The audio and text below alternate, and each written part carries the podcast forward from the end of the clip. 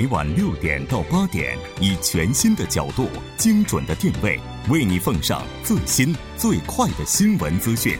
锁定《新闻在路上》。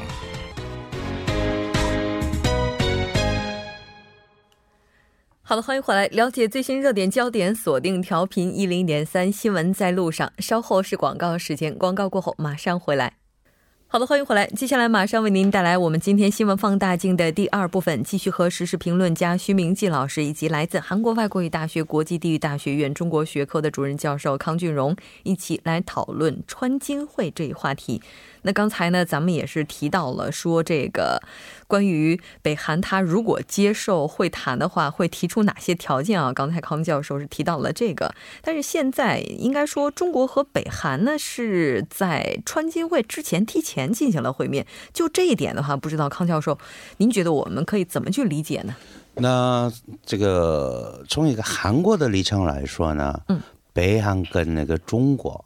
谈这些事情，那不是不好的，那是因为那个，这个大家都知道，中国是六方会谈的这个会谈的那个主席国，嗯，所以以前过去曾经二十年，那至少这个两千年以后，那进行六方会谈的这个来龙去脉，他最最清楚，所以我们那个不可能把中国排除在外，那所以呢，一定要参加，但是问题是在哪儿啊？那北韩为什么突然改变他们的战术战略，回到谈判桌？那那个看了这些观点，中国跟美国完全不一样。嗯，那中国一直主张那是双暂停的效果。那北那个美国怎么说呀？继续压迫政策的这个结果，高压政策，对高压政策的结果。所以这个北韩回到谈判桌的这个一些动机啊，或者是战略变化。从那边开始，双方有分歧，所以美国怎么想？中国跟北韩提前见面，可能中国跟北韩联合在一起，一起应付美国。那有这种观点，那个比较强的话，嗯，那可能他会想到什么？搞不好，那北韩往后的这些，呃，这个无后啊措施啊，可能会听从这个中国所讲的。双人停，双轨并行，那个把所有的问题，呃，来到这个六方会谈来谈。那美国，那曾经他自己认为啊，我们那个被这个受骗过呀，那我们再不再也不会这个重复这一些这个方式。所以呢，北韩跟中国联合一起对付美国。如果美国这么个想的话，那肯定这个川建会啊。那个结果不是很那个客客观的呀。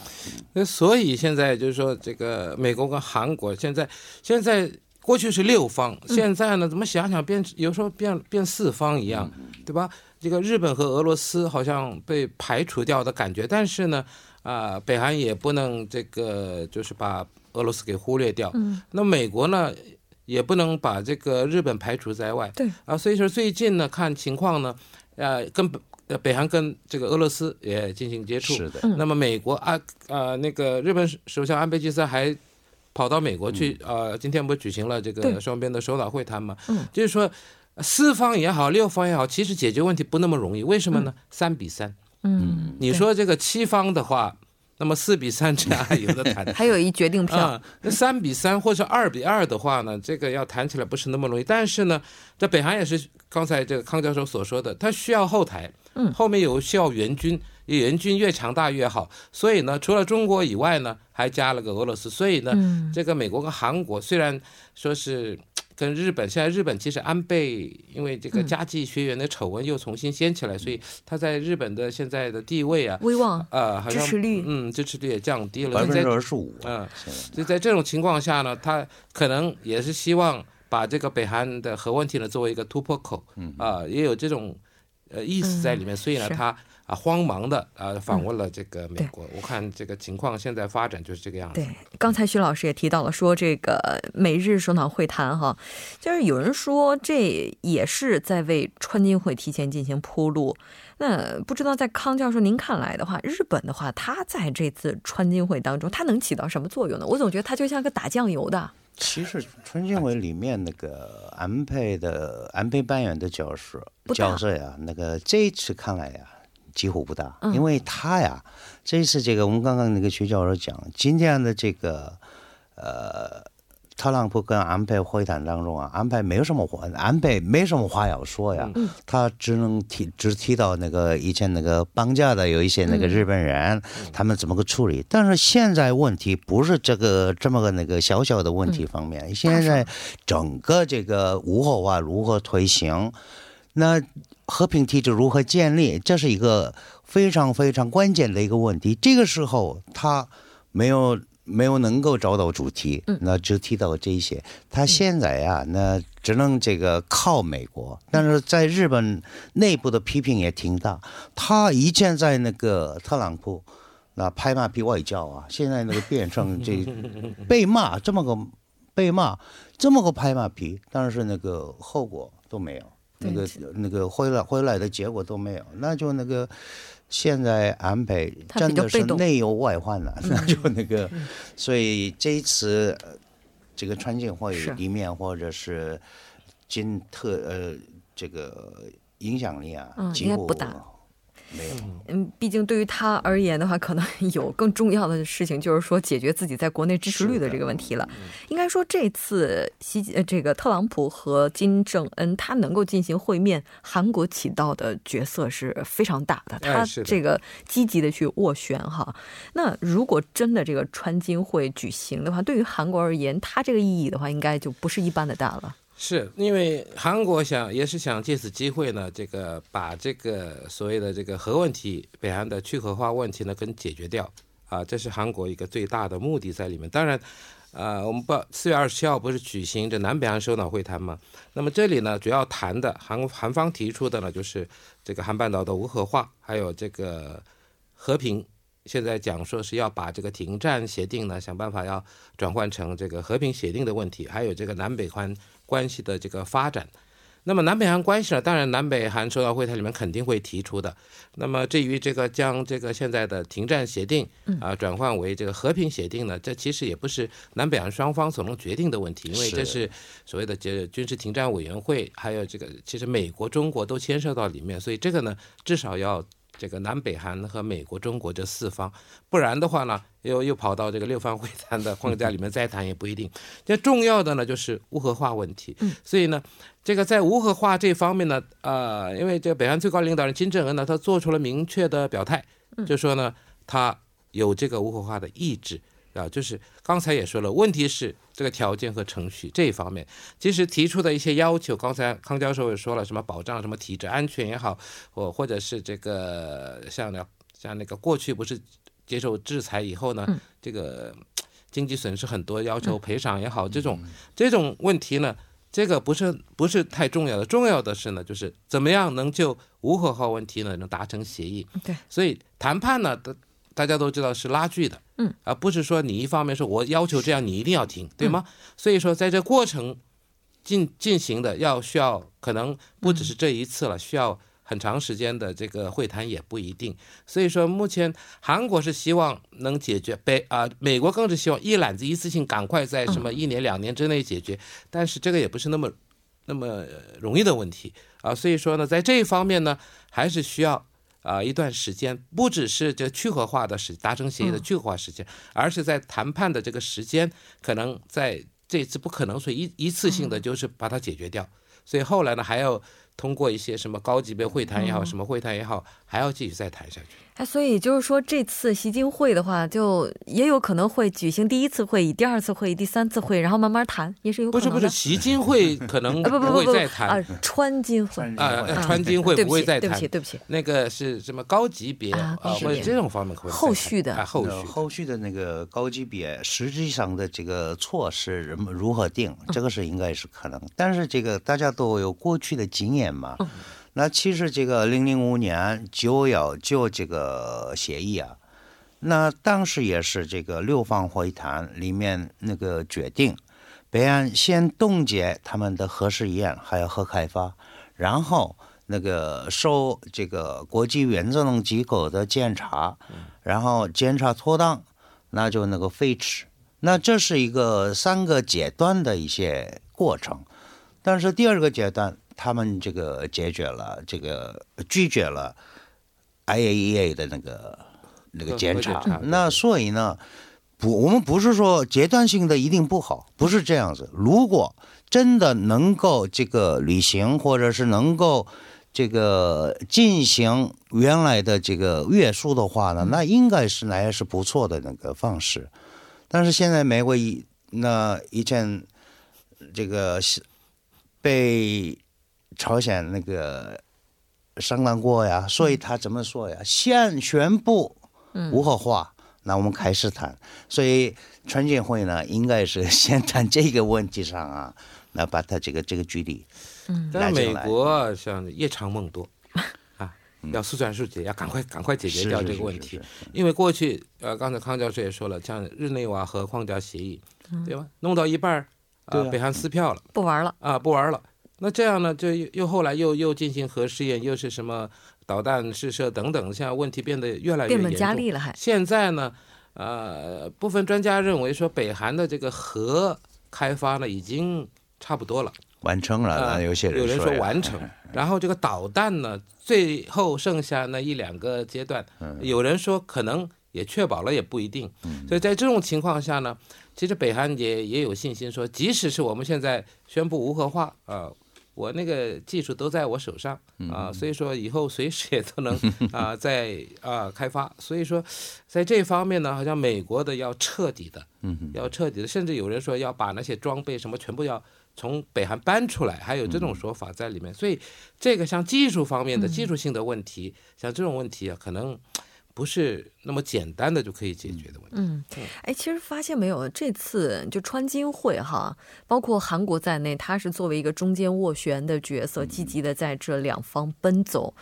其实乍一看的话，好像这个格局当中，中国也并没有发挥特别大的作用，它好像就是在北韩的身后为他。就是充当一个类似，就北韩认为的哈，中国是他的靠山，会有这样的，所以有人就说中国可能会被甩开。那不会的，我应该是不会。我嗯我为什么这么说呀？那中国对北韩有非那个还没发挥到的影响力啊，那应该会存在，因为那个整个北韩的贸易百分之九十一点二是依靠这个中国，嗯，还有北韩的这个大概一年一百万吨的这个是原油。那多半百分之五十五十万吨是这个以国际油耗价格来那个嗯，这个提供给北韩，嗯另外五十是无偿这个提供。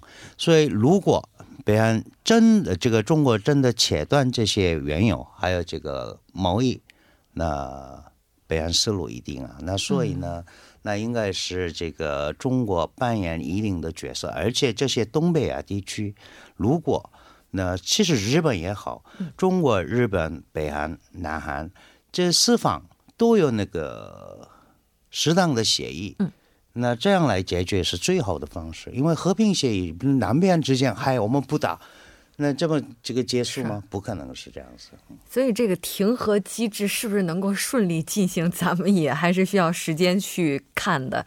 非常感谢两位嘉宾做客直播间，我们下期节目再见。好，再见，嗯。稍后来关注一下这一时段的路况、交通以及天气信息。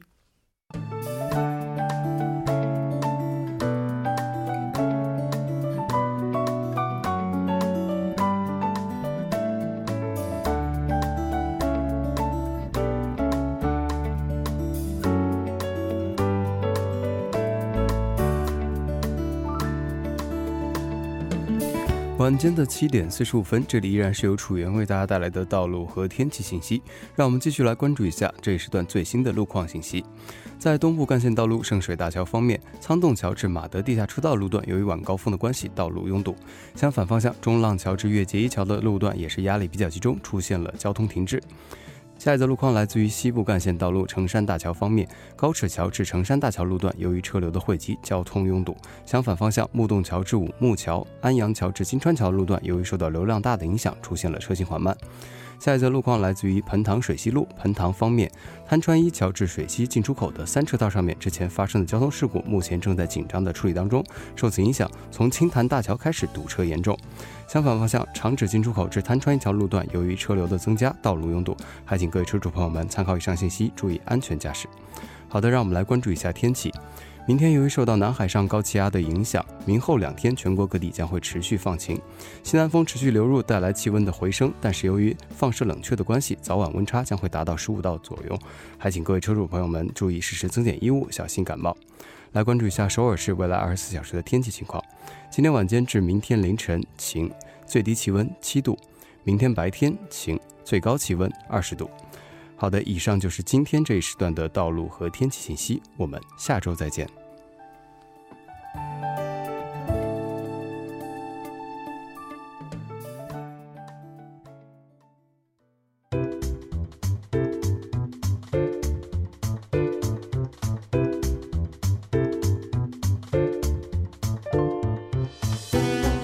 纵观历史，横看新闻，解读新闻中的历史。今天我们继续和来自幼松大学的外籍教授苏杭一起聚焦历史上的今天。苏教授你好，您好，主持人，非常高兴和您一起来了解历史上的今天。您今天将要带大家一起关注历史上的今天是什么事件呢？嗯，今天我想带给大家的是一九三一年的四月十八号，大上海的大韩民国临时政府，呃，阐明三军主义作为建国原则。嗯，那您为什么会选择这个事件来介绍呢？啊，这个目前呢，我们走在韩国的这个街头巷尾啊，都可以看到，呃，为了迎接地方选举，很多的这个选举候选人啊，打出了他们的这个横幅，然后呢，通过这个他们的这种口号，我想想到了，呃，那个上海的大韩民国临时政府当时他们的情况啊是什么样的？就想到了这个三军主义。嗯，是的，没错。其实，在中国抗日救亡运动时期，国民党也曾经提出过三民主义，可以说它的影响也是非常深远的。那咱们来看一下大韩民国临时政府它的三军主义建国原则包括什么？嗯，好的。呃，在上世纪初呢，呃，中国和韩国两国人民在反对日本外来侵略者和民族独立解放斗争中呢，一直是休戚与共、相互支援的。所以这个三军主义呢，就是呃，当时执政于上海大韩民国临时政府的韩国独立党，在一九三一年提出来的建国原则。那么了解三军主义呢，首先我们应该清楚的是，这个刚才主持人也提到的是这个中国孙中山先生提出的三民主义。那么这是因为呢，韩国的独立运动和中国社会的关系是相当密切的。当时的这个孙中山先生，他也是对韩国的民族独立事业给予了非常积极的支持和帮助。呃，他提出的呃国内各民族平等、承认民族自决权的民族主义，政府拥有治权、人民拥有政权的民权主义，还有坚持平均地权和节制资本的民生主义，这是孙中山先生三民主义的核心。在一定程度上呢，接受孙中山先生三民主义影响，以及对。中呃，对东方传统文化中的大同思想，还有西方民主共和的思潮所追求的这种呃，韩国的独立党的执行委员长赵素昂，他率先提出了三军主义的思想。他的基本口号呢，是以政治、经济、教育之三军制，建立军权、军富、军学之民主国的理想。嗯。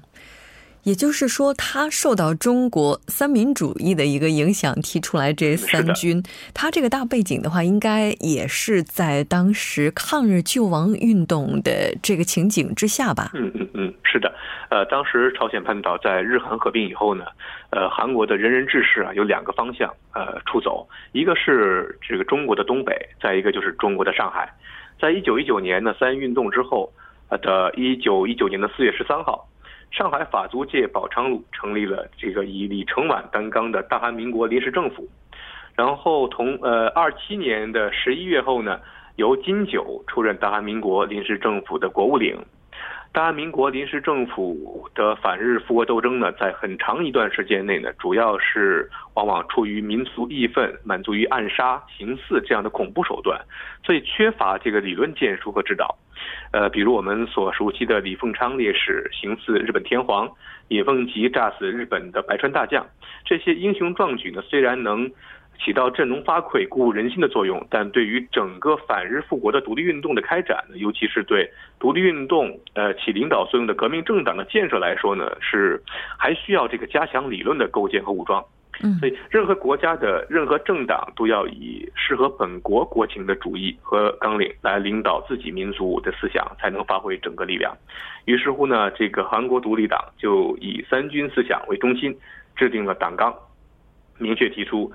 呃，独立党要以革命的手段扑灭冤仇日本一切侵夺的势力，光复祖国和主权，并建设以政治、经济、教育之均等为基础的民主国家。嗯，是的，三军主义的话，在当时应该说也是为独立运动起到了它的胜利起到了很大的作用吧？嗯，是的，是的。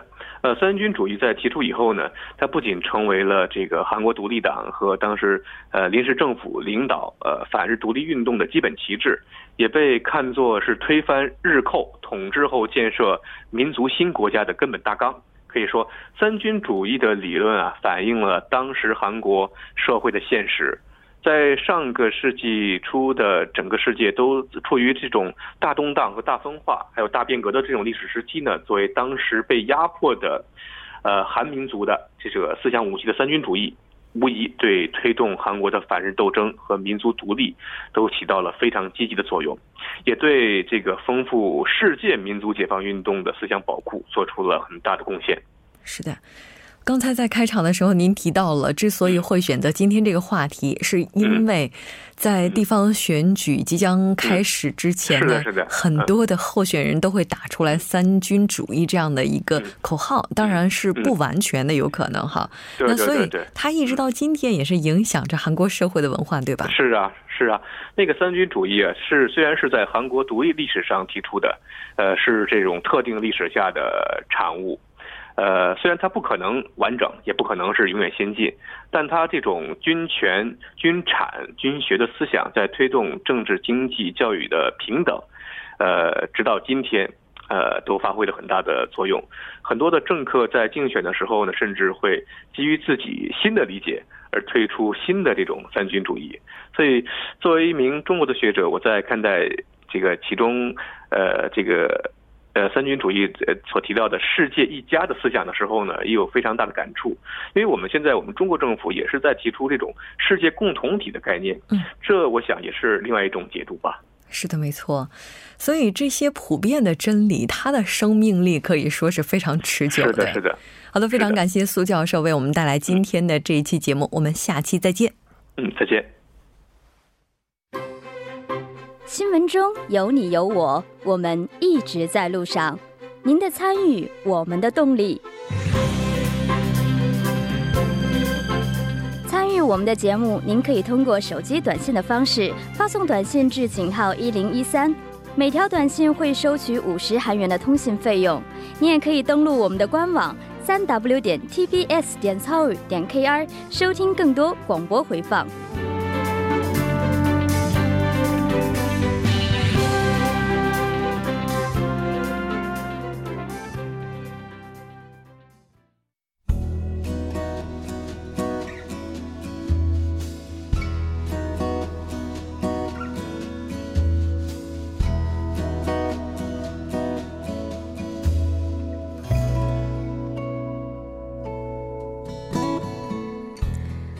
到这里我们今天新闻在路上两小时的节目马上就要接近尾声了。最后，依然为您送上我们今天的结束新闻。韩国经济研究院十七日发布的一份数据显示，在韩国年均有近两千四百名离散家属带着未能与在北韩亲人见面的遗憾离开人世。二零零零年，南北韩举行了首脑会谈之后，南北韩也是积极的开展离散家属团聚活动。但二零零八年南北韩关系陷入僵局之后，离散家属团聚活动的次数也是锐减。二零一六年至二零一八年离散家属团聚活动的次数为零。报告指出，目前离散家属老龄化的现象也十分严重，因此政府应该尽快启动离散家属的团聚活动。为了让所有健在的人都能够再次与亲人团聚，至少还要举办九十次的团聚活动。我们也衷心的希望这些家属们不再因团聚无果而抱憾离世。好的，今天的节目就是这些了。制作人范秀敏，作家金勇影月，感谢您的收听。我们明晚同一时间依然依然陪您在路上。我是木真。